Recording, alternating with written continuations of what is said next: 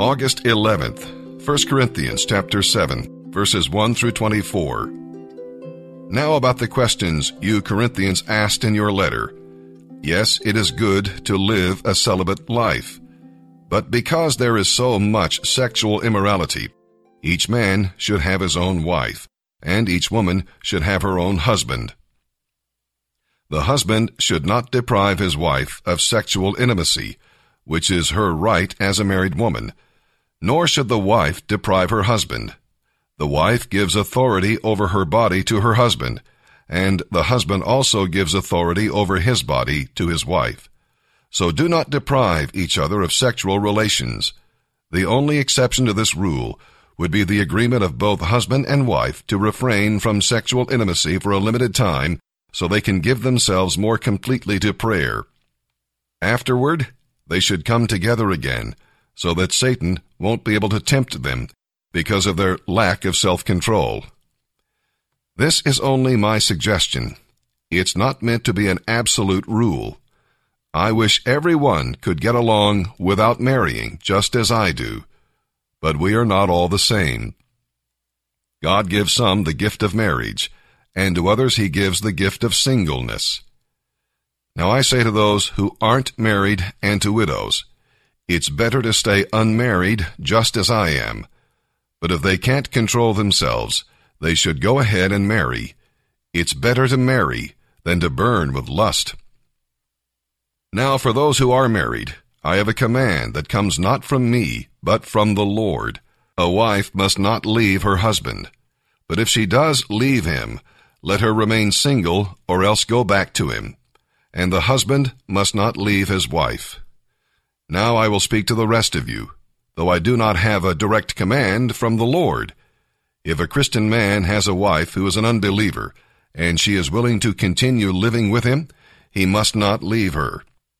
And if a Christian woman has a husband who is an unbeliever, and he is willing to continue living with her, she must not leave him. For the Christian wife brings holiness to her marriage, and the Christian husband brings holiness to his marriage. Otherwise, your children would not have a godly influence. But now they are set apart for him. But if the husband or wife who isn't a Christian insists on leaving, let them go. In such cases, the Christian husband or wife is not required to stay with them, for God wants his children to live in peace. You wives must remember that your husbands might be converted because of you, and you husbands must remember that your wives might be converted because of you. You must accept whatever situation the Lord has put you in and continue on as you were when God first called you. This is my rule for all the churches. For instance, a man who was circumcised before he became a believer should not try to reverse it and the man who was uncircumcised when he became a believer should not be circumcised now. For it makes no difference whether or not a man has been circumcised. The important thing is to keep God's commandments. You should continue on as you were when God called you. Are you a slave? Don't let that worry you.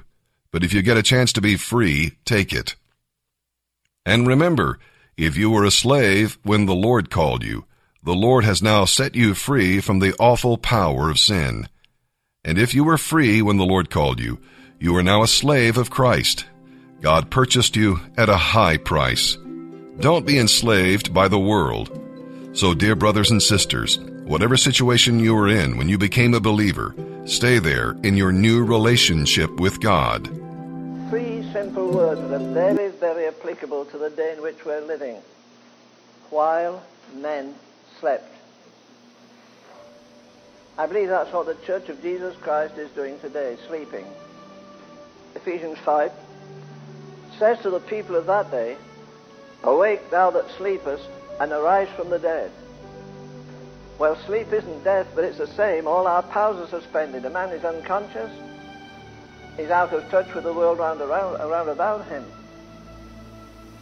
While men slept, what happened while men slept? Well, it tells us that while men slept, the enemy got in and sowed the seed. What happened? While they were sleeping, the enemy was doing his damnable work. The enemy is sowing his seed. You hear the news tonight? Now we say, why have we got all the problems in school? Because we threw ten lamps out of every school, the Ten Commandments. There's no mystery about it. Boy, I'm no genius, but I know, I know when they put the lights out, it's dark in the room. I know when you take the Bible out, it's dark. And we've done this in our homes, alas. Very few homes where the Word of God is honored and read and explained. Sowing the seed of discord, sowing the seed of error. There has to be a revival. I'm absolutely sure of that. Look at the error in the world tonight. I said to a preacher today, do you say to young folk that come to the altar, listen, before you go away, renounce the world, the flesh of the devil? Say, I put off every unclean thing, and I embrace everything that's pure and holy. And right here I take up my cross. Because Jesus says, if you don't take your cross, you cannot be my disciple. If you don't take your cross, you cannot be my disciple. If you don't take your cross, you cannot be my disciple. And that's a tremendous statement, that we lose all our rights. The moment we say, I take Christ into my life, I have nothing. I have no rights to myself. May not cost you much to say, take my silver and my gold. You don't have much. But when you sing Take My Life, remember the moment you said it, we registered in eternity. A man is not an apostate because he propagates error. He's an apostate because he knows the truth and won't accept it. He's living below standard. There's only one way to live, and that's to live with eternity's values in view. If you do that, you won't care whether you wear designer clothes or you don't. Whether you've got the worst looking car or the worst looking house. It won't matter at all. Perishing, perishing, thou wast not willing. Master, forgive and inspire us anew. Banish our worldliness. Help us to ever live with eternity's values in view. And a friend wrote me a note today, it came, and it just put in Satan seems to do his most critical work when men are asleep. It says, while men slept, the enemy came.